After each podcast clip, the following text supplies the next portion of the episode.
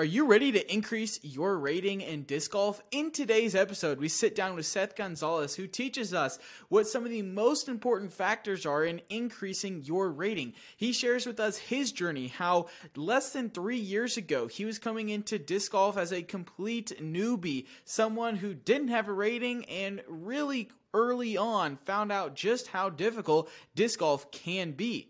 Seth teaches us how he has been able to improve his rating and become a top contender in tournaments, and how he is vying for wins and improving his disc golf game every single day. He shares with us some of his knowledge, tips, and tricks on how you can do the same. Let's learn from Seth right now. My name is Seth Gonzalez, and you're listening to the Chain Clankers Podcast.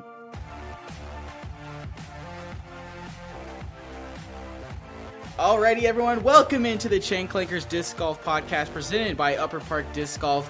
We've got another fantastic guest on today's show, and if you're looking for a fantastic disc golf bag, make sure you check out our friends at Upper Park Disc Golf, and you can save 10% using our promo code Clankers10 and get the best quality bag in the game I cannot say enough good things about Upper Park. I know Trenton feels the exact same way. So we've got some awesome YouTube videos. Check them out if you haven't already. But let's talk a little bit about our guest. Seth Gonzalez today is a local Wichita player, has had a fantastic season with multiple podiums, breaking through for a win this year at the Rumble at Riggs. Seth, how are we doing tonight, man? Man, I'm doing great. I'm doing great. I appreciate you guys uh, reaching out. I'm uh, I'm excited to get uh, talking a little bit of disc golf. Heck yeah, man! Can't wait to uh, get the show rolling. And uh, we've played I don't even know how many rounds together, whether it's kind of casual or at tournaments, but you always seem to win at some point. So definitely looking forward to getting this conversation going. Thanks for All coming right, man. on. I appreciate it, guys. Yeah, you know, Seth, in my opinion, you've gone from somebody who's a, a, good disc golfer to somebody who at every tournament has an opportunity to win. And I feel like that's got to just feel absolutely amazing having that kind of confidence. So before we get into all that and kind of teach everybody how you can get that confidence also and start playing good, getting podiums in tournaments and turning your game around, let's start all the way at the very beginning. How did you first find out about disc golf? Man, so I moved into the Riverside neighborhood, and I've drove through the park multiple times, and I'm out. I'm out there, and I'm seeing people people playing disc golf, and didn't really know a whole lot about it, and it was just like, hmm, I wonder what that's about. I wonder if I'd be interested in it. Uh, Christmas came around that next year, and I got a little Wham-O three pack starter set as a stocking stuffer.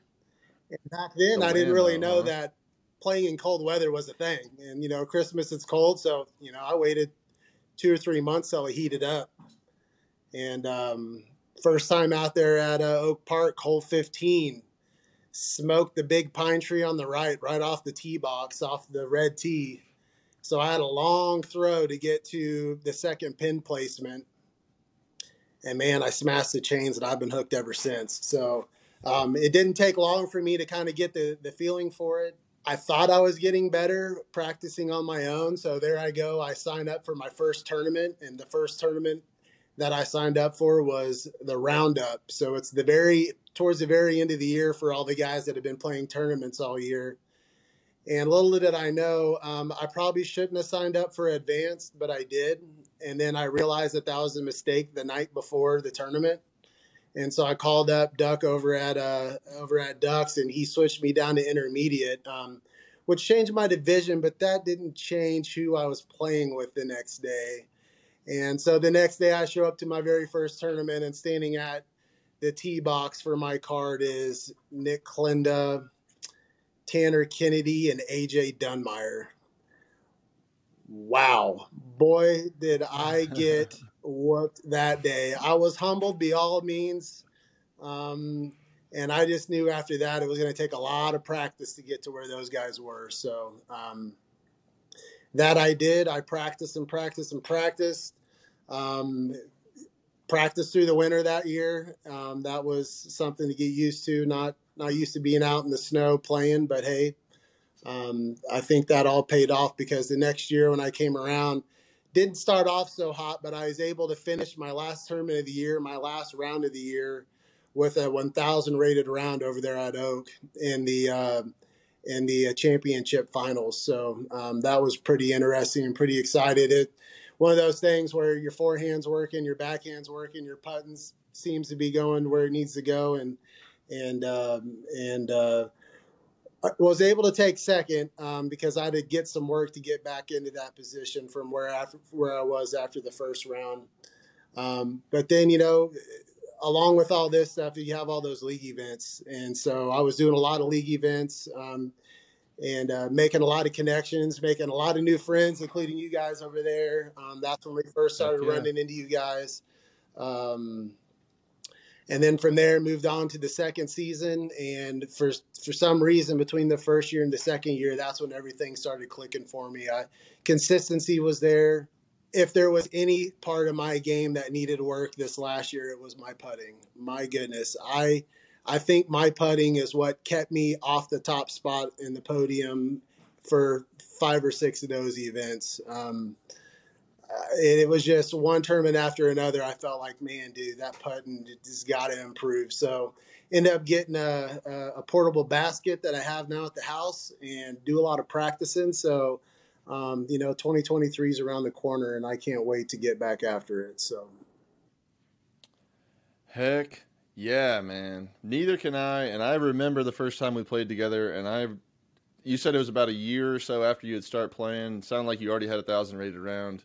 And all I could say when I first played with you is you could freaking crush. But I will agree with you, the putt was was was the weak spot. So that's that's awesome, man. To know to know what you what your what your weakness is and focus on it's great. But I want to take a little bit of a step back. I want to go back to that first round with Tanner Kennedy and Nick Klinda and all them boys that you played with.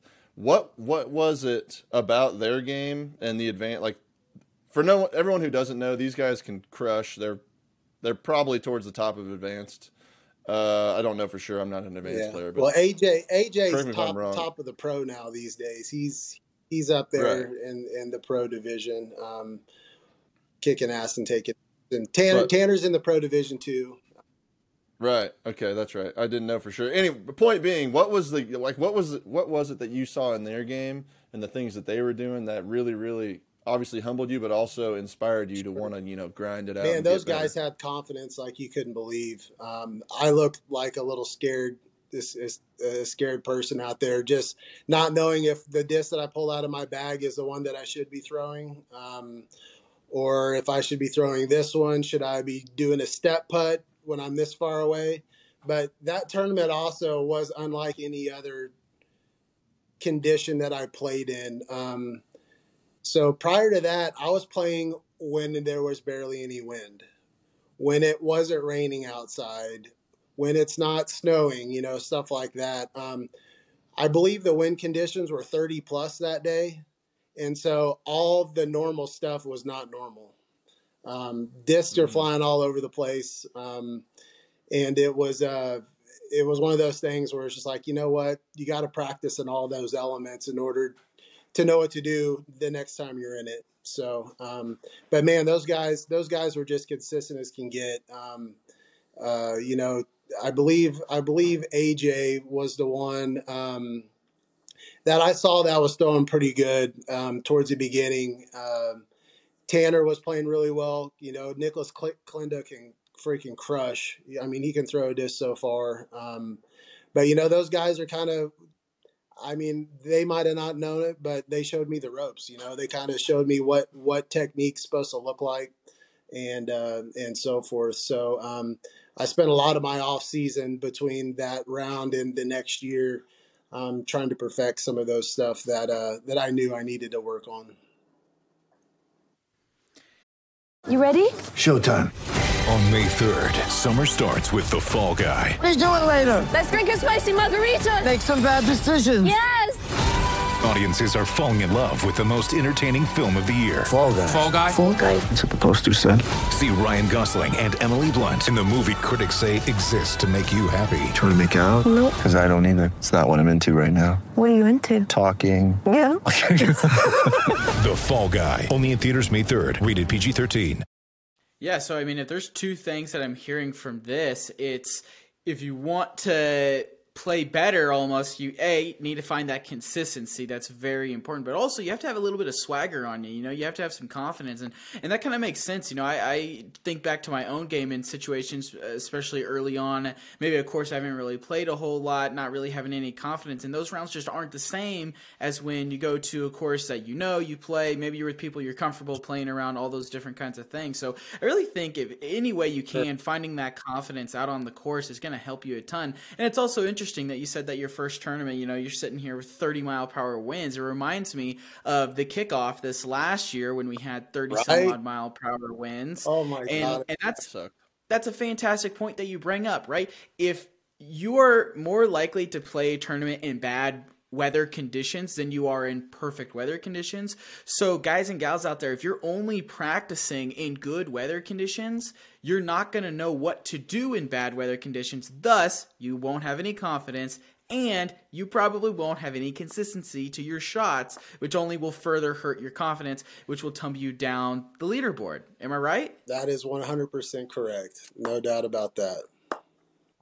So let's talk then a little bit about how were you able to build that consistency in your game? What things were you doing after that tournament that started to kind of progress your game and you were able to see these changes?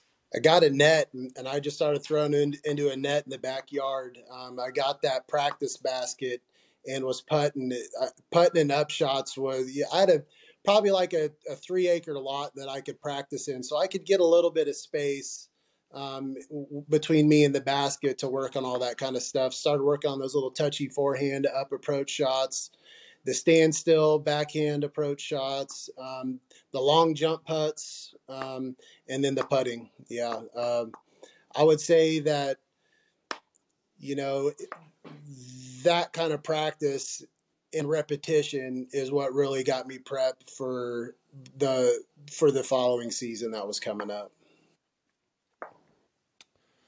So what I'm hearing is you need to get out whether you live right right next to a course or you have a practice basket or a net in your backyard or you have a little bit of space to do your upshots. But the point is to get out there, and get those reps, get to and know your bag. Daily, right? we're talking daily, guys. Like if you have a 30 minute break before dinner's about to be ready and you don't have anything to do, don't click the TV on, get out there and practice a little bit because I mean, I tell you what, that's where that's where the the hard work pays off um, when it comes around to to playing in your next event for sure. Yeah, I mean that's definitely how you see the separation between the golfers who are out there to have fun, they kind of want to get better, maybe they aren't progressing how they'd like and you see the people like yourself who go from getting their butt kicked to hey, I'm finishing podiums very quickly into my disc golf career. And I, I, think that's something that everyone can take and kind of learn from. So I absolutely love that. And I know that's something that I myself have to remind myself that, you know, today's one of those days where I look at my watch, it says it's 34, it says it's really windy. And it's like, man, do I have enough warm weather right. stuff to go out there? But the sun is shining, should probably try to find a way to go out there. I'm uh, not sure if it's going to happen yet or not. I don't know if I've committed to it. But that it, it kind of makes me think, just continuing kind of on this subject here of practicing when you can. What would you say, you know, if you only have that 30 minutes, what is the most important thing to knock out? Is it the putting? Should that be the number one before you even think about driving or form or upshots? Like what would how would you prioritize your practice? Um in that 30 minute window, I'd go back and I'd take all my approach discs, including my putters, and I would get as far back as I could get in the three acre lot that I had to practice in. I'd throw all of them up maybe once, maybe twice, and then after that, I'd take my putters and I would just start putting. Um, I think people get in a habit of putting from the same spot for like five or six throws in a row. I mean, that's good, but I would putt move over a little bit, putt again, scoot back a little bit, putt again. Um, I almost got to the point where I thought like I would do kind of how they have at Oak, where they have the stepping stones that are marked and and kind of thing, right. just to kind of know where you are, you know your distances before you go. Um, never got around to that, but I mean putting, putting, putting, and more putting is is all that I would do if I had that minimal time slot. Um, now take that basket out when I have two or three hours. I take it out to the Oak Park or over by Riverside Park and the wide open over there. I would set up there, and then I would just get out my practice bag and just dump all of them as close as I could uh, to the basket. Now, every time I'd pick up on my disc, I'd always be missing a couple because the bag would seem to be a little lighter. But that that that that that comes, and I'm sure everybody can uh, can uh, can attest to having that same issue when you throw a bunch of discs.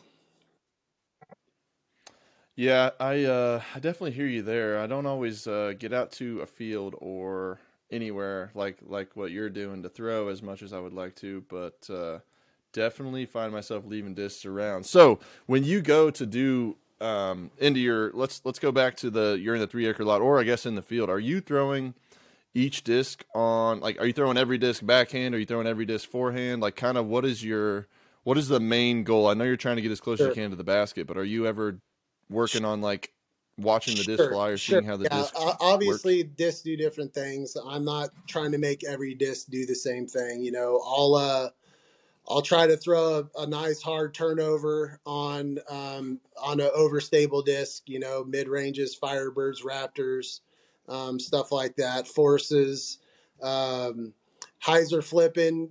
The Hyzer flipping uh, driver discs are always nice to do too. Um, whether it's a uh, um, let's say you know i used to be able to flip a, a trespass pretty easy but now i flip it too much and i kind of had to take that out of my bag a little bit but destroyers they're great the dd3s are great you know combination with the cloud breakers um, uh, but uh, the what i really need to get back to and, and get ready for this year is starting to throw those understable discs with a little more touch instead of knowing that I need to throw an overstable disc hard to get it to turn, why don't you just throw a little bit more of an understable disc, a little lighter, and uh, and watch that disc work for you instead of trying to make it do what you want it to do. I think Quentin, I just want to touch on that. I think that's a fantastic point. I throw a trespass all the time, and that is the first disc that I was able to kind of stand up. That was a little bit higher speed, and I, I would be interested to see you. I don't know if it's still in your bag or not. I know Mhm. I bought some from you, but I would be interested to see you take one of those babies out and do exactly what you just said. So your normal destroyer line, instead of having to flip over a destroyer, maybe you just take the trespass at seventy percent, Yeah. and it just, you know, who knows. But anyways, that's all I yeah, wanted. to yeah, no, uh, but still, the I swear the farthest disc I've thrown it, it had to be, has to be a wraith. I don't know what it is, but you throw that at a perfect angle and you don't put too much speed on it, man, that thing will turn on you and it'll stay up and it'll just keep on moving. I I had a lot of I had a lot of uh, success early in my career with throwing the with throwing the wraith. Um, must say it was a it was it was a good disc to practice with. Yeah, I mean that's literally perfect. It's like you guys were reading where I wanted to go next because I wanted to discuss some of those discs that might help players as they're improving their game, as they're starting to learn how to throw a frisbee in the first place. And you know, we'll talk about your top three recommendations at the end, but maybe what were some discs that you were using in that high growth phase of improving your game that you really could tell a difference like yeah if i throw a buzz here i mean i saw my game get exponentially better comparatively to when i was throwing like a mako or was there anything that kind of stood out to you Sure. Um, you know, I'd probably say uh, the disc that that really stood out to me was that Wraith when you're talking about a distance driver. Um, I would, like I said, I was able to kind of handle that thing a little bit. You know, with a little bit of wind in the face, you throw it a little more hyzer on it. Um, you can get it to stand up. Obviously, if you throw it flat, you're going to dump it. Um, so it's just kind of knowing what that what that what that touch is to get it to fly right. Um, but when it comes to like fairway driver stuff, man, the T Bird three, I tell you what, I could T Bird three seems to be a consistent disc that's still in my bag. Um, I've kind of moved up to the halos in those only because they're a little bit more stable than the other ones. Um, but yeah, I bagged two Halo T Bird threes, and they are. Is that what you got right there? Yeah, Oh, nice. Yeah, yeah.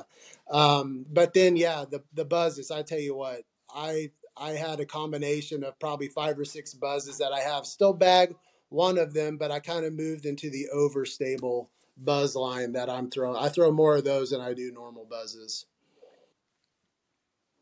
And on that note, did you ever mess with the uh, understable but like isn't it the SS? Is that the Yes, understable yeah. Um, I have one. I have a Tim Barnum one. Never thrown it though. Um, I don't know why. Um, I haven't thrown it. Maybe it's because the disc is really pretty, and that's the only one that I've seen. And uh, I think I want to make it last a little bit longer before I start uh, start throwing it around.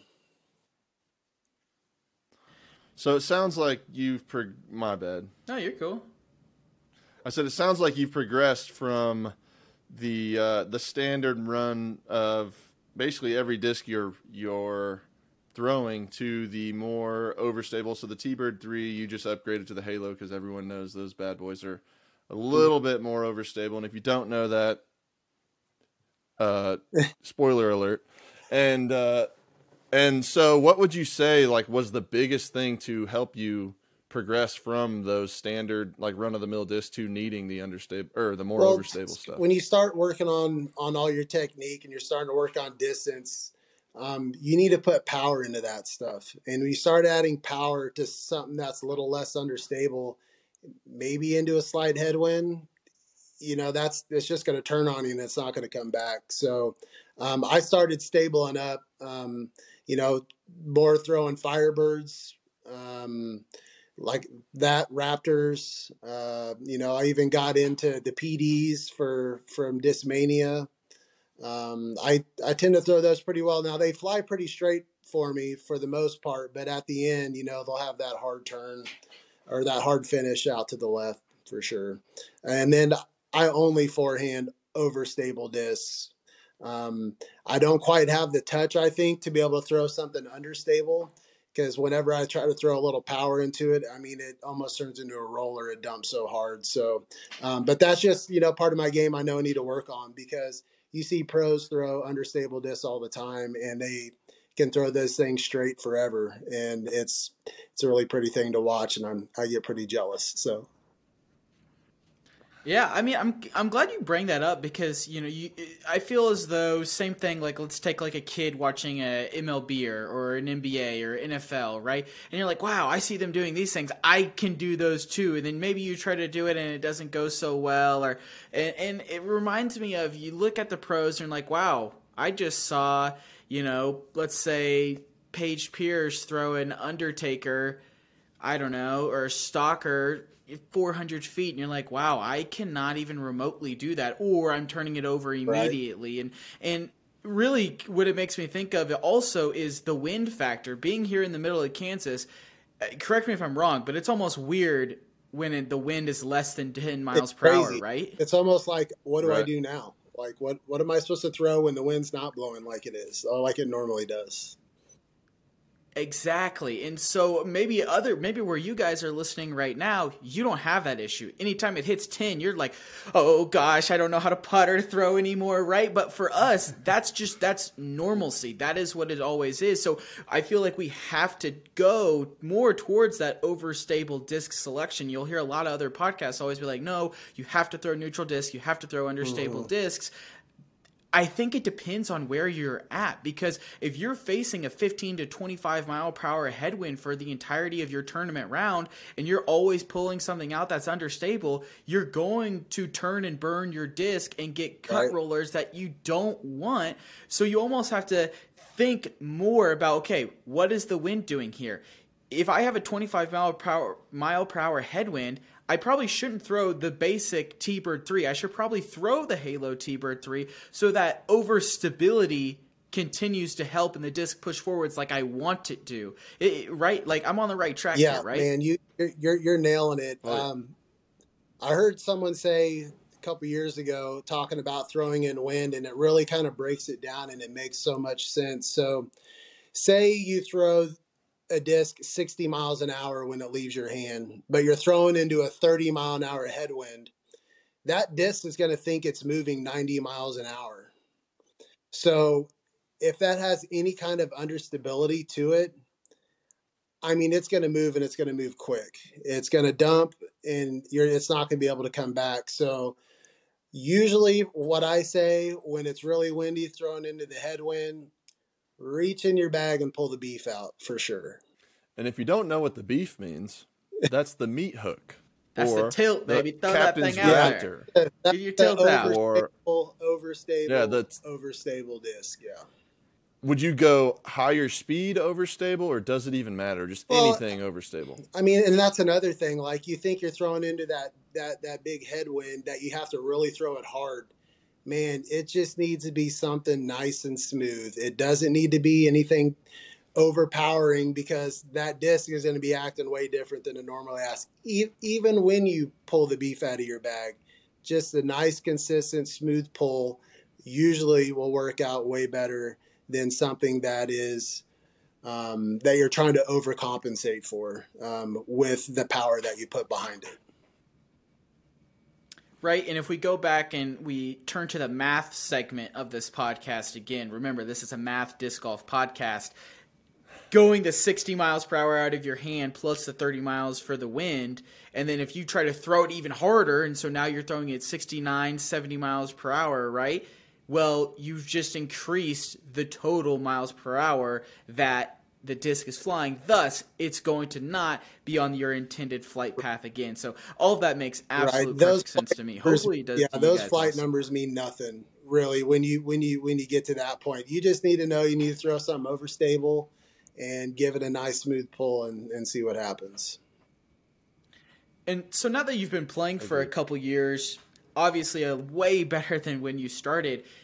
When you look at buying a new disc, what is your decision calculus? Are you looking at flight numbers? Are you just feeling it? Like what makes you pull the trigger on buying a new disc? Well, for me, it's not really buying a new, different kind of a disc. It's just upgrading the disc that I already throw. Um, I, if there's one thing that I learned playing all these, you know, in these amateur disc golf tournaments is that you just get loaded with plastic. You got so much plastic, you don't even know what to do with it. And um, when it comes down to it, you don't really have all the time to get good at all of it. You know what I mean? Like you you you need to stick to what you know and then make changes maybe a little bit here and there as you're working through it. But for the most part, the same discs stay in my bag. The only thing I do is buy a new one of them, and that's about it. I love love that advice. We've talked about it a few times on here in case I mean, but it's I think it's a good point to bring up. And just for someone who might be out there, since this is a math disc golf podcast, what's a good solid round number for the people out there that you would suggest a good solid number of molds you would suggest people carry in Oh shoot, man! I don't even know if I've even thought about it that way. I carry, I carry typically, I carry about twenty-two discs in my bag, and that's including the putters. Now, there's three of each Okay. with most things. Whether it's something more stable, maybe something a little less stable in the same kind of a mold. Um, but you know, I got my, I got usually three to five or six drivers in my bag, and then a lot of, and then not a lot, but then you I get into all the Firebirds, the Raptors. Um, I carry an Undertaker bag, one of those. Um, I get into my lower speed fairways, which is the T-Bird threes, um, and then from there I go to um, my buzzes, uh, whether it's a, a neutral flying buzz or the OS buzz, um, and then it goes from there up to my approach shots, which are typically zones. I throw a lot of zones. However, I am bagging a uh, razor claw right now. Um, I'm trying to figure out how to dial that thing in.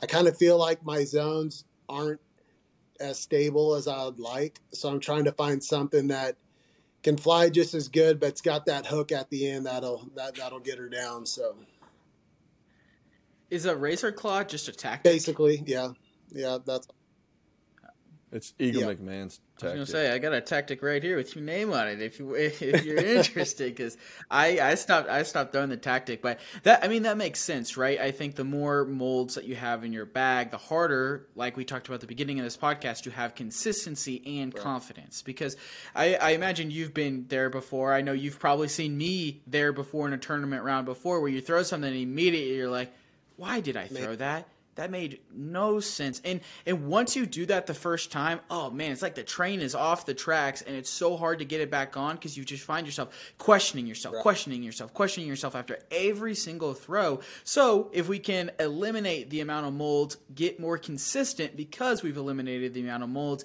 in theory, your confidence and consistency should both be able to go up uh, pretty evenly there. Yeah. So that makes perfect sense no to me. So I, I, let's talk a little bit about tournament rounds, right? You know, you you're someone who played in a ton of tournaments. Correct me if I'm wrong, but uh, I think it's like what over ten this year, maybe closer to like yeah, fourteen. Yeah, How many tournaments did something you play? Something like that? I saw that that old Smitty posted something. Um, where he announced the the winners of the the, the championships point series, and um, I took second and the most tournaments played, tied with a couple other guys. But and you know what? I really didn't think about it like that. Um, I uh, I got to say hats off to my significant other at the time. Um, she let me do all that with very little pushback, so it was easy to do. Um, but uh, but yeah, played a lot of tournaments this year, but it was great though. Um, you know, around Wichita, I see a lot of the same guys, and it's cool to see a lot of the same people week in and week out um, out there uh, competing.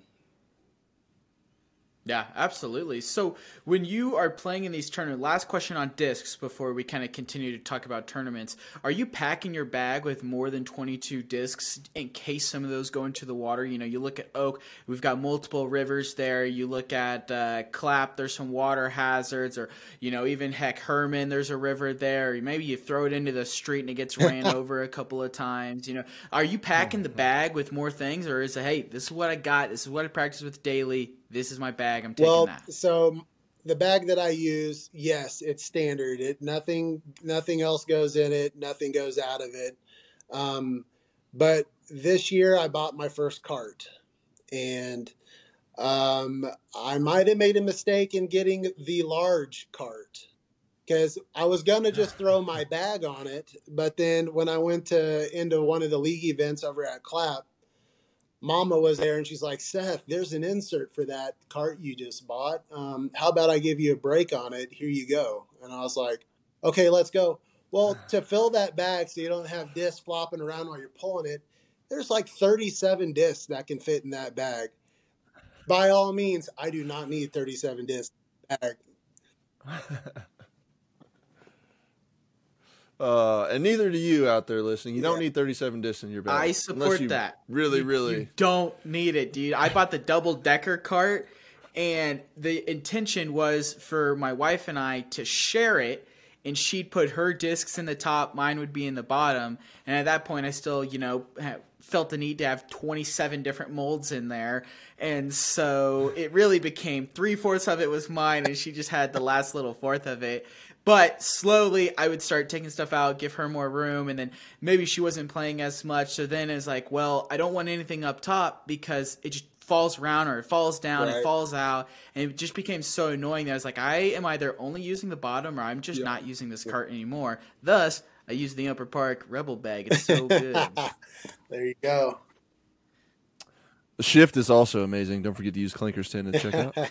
Thank you. Make sure you support everyone. We really, we really do appreciate. it. I know, I know it's corny, right? I know it is corny, but uh, uh, the support that you guys show us there really does help us uh, continue the operation that we're doing. So we do appreciate you guys on that. Trent. I'll- Get ready for the greatest roast of all time the roast of Tom Brady, a Netflix live event happening May 5th hosted by Kevin Hart. The seven time world champion gets his cleats held to the fire by famous friends and frenemies on an unforgettable night where everything is fair game. Tune in on May 5th at 5 p.m. Pacific time for the Roast of Tom Brady, live only on Netflix.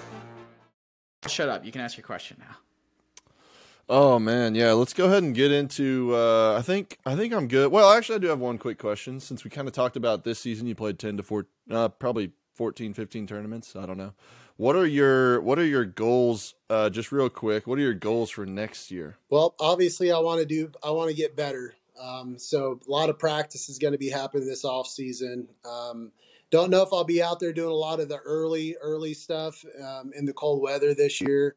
Um, I got a lot of stuff going on, but other than that, though, I mean, putting in practice that's going to be that's going to be happen. Uh, it's it's in the backyard right now. Uh, don't need to pull it out of the garage to to, to throw disc into it. It's ready. Um, uh, other than that, though, um, you know, I think the main part the main the main part of this next year is just I'm going to move up divisions.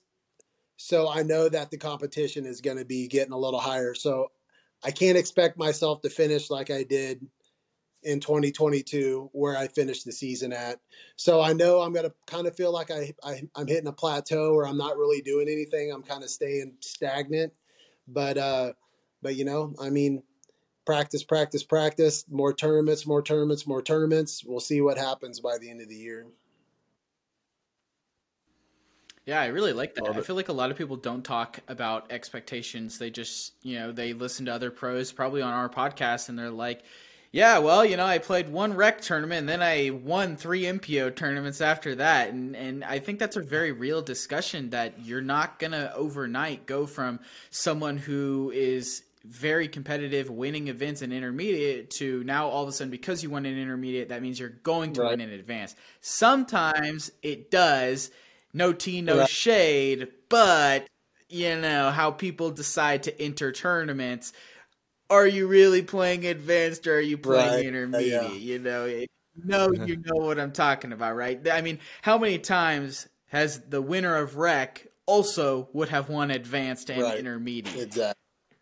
Just throwing it out there, right? So, so I know, I know, Trent and I would love to run a tournament this year, and we would like to do it where. There's no, there's two divisions, uh, three maybe. You have MPO. Uh, I can't remember what we said the middle one was going to be called. Just like advanced, It was just gonna be amateur. amateur, yeah, amateur, and then novice for those who truly are here to have fun.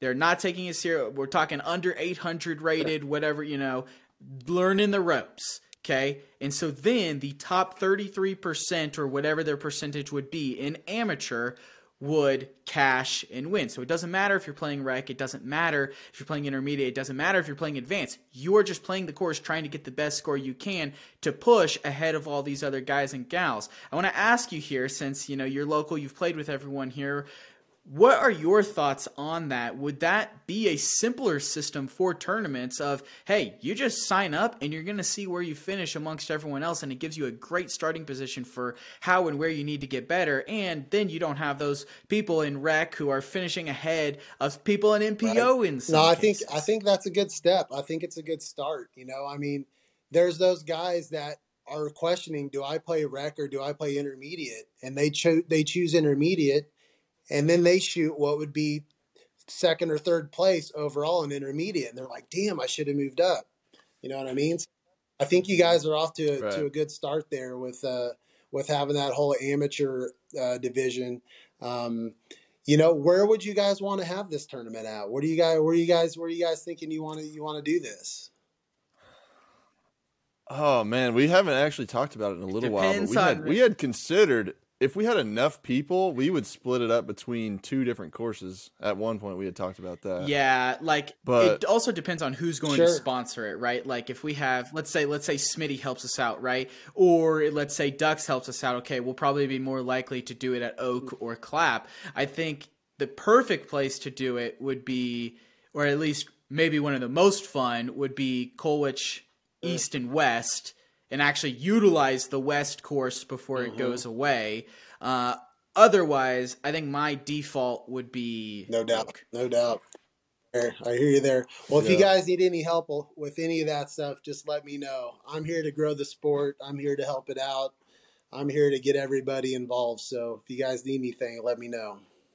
That would be that is a goal of ours. It would be sweet. I think it'd be what like an X C tier or something like that is what it's technically called because it's not Yeah. like the normal rules. Yeah. But otherwise, it'd be the same. So if you're in here and you're listening to this, since we got our our man Seth, more localized Wichita. If you're in here in the Wichita area, um, comment on Facebook, get in the group, or comment down below on this YouTube video and let us know if you would be game to try something out like that and see where we see what we can do to get that rolling. Which I'm not too worried about the it filling up if we throw one up there because the, the tournaments around here get crazy full, so crazy quick. fast. But anyhow, I think I think that's something we're definitely trying to do next season. So keep an eye out for that. We just got to get all the logistics figured out, and then uh, I guess we got to hit up Seth to get us to help us get it Yeah. get it running. But anyhow, Let's jump to the ace. So- round. let's do it. yeah, let's jump to the ace round, man. So this is going to be the same five questions if you're if you're new to the podcast. Same five questions we ask every guest, and uh, let's just get right into it, huh? Okay, so first round, you are t- or the first first question of the ace round. You are taking your brand new buddy out to the course, but first you stop in at the local duck shop. And what putter, mid range, and driver are you recommending Getting the judge, pick up? the buzz, and the wraith in that order. There. There we go. Yep. Love Three it. different Uh-huh. brands. This is what's fun about not having someone who's like, Right. oh, I know I'm not sponsored by Dynamic, but I only throw Dynamic discs. You actually get a good variety of what you should be throwing. And And, I had to think bag. about that before I said it, but yeah, I I'm not I'm not trilogy. I'm not Discraft. I'm not I'm not uh, Innova. Uh, open bag. Let's let's go. Awesome. I love it. Let's mix it up. Baby. Second question we have for you. What is the favorite course you have played in one course you have not played yet that you'd like to, you know, cross off that bucket list of yours? One one more time. You kind of cut out there just for a split second.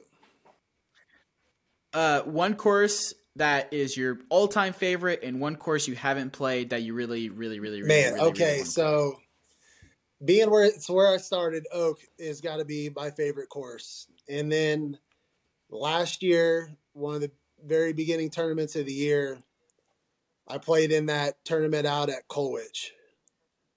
Man, I was blown Mhm. away. I hadn't seen so many trees on a disc golf course in my life, but it was put together so well. Those guys out there, that those guys out there that do all that work to keep that thing nice, man, that was that was impressive. So I would have to say my favorite course in Wichita is probably Colwich. And I've only played it that one day in that tournament where me and Wow. you, Quentin, we tied for six. Uh-huh. Yeah.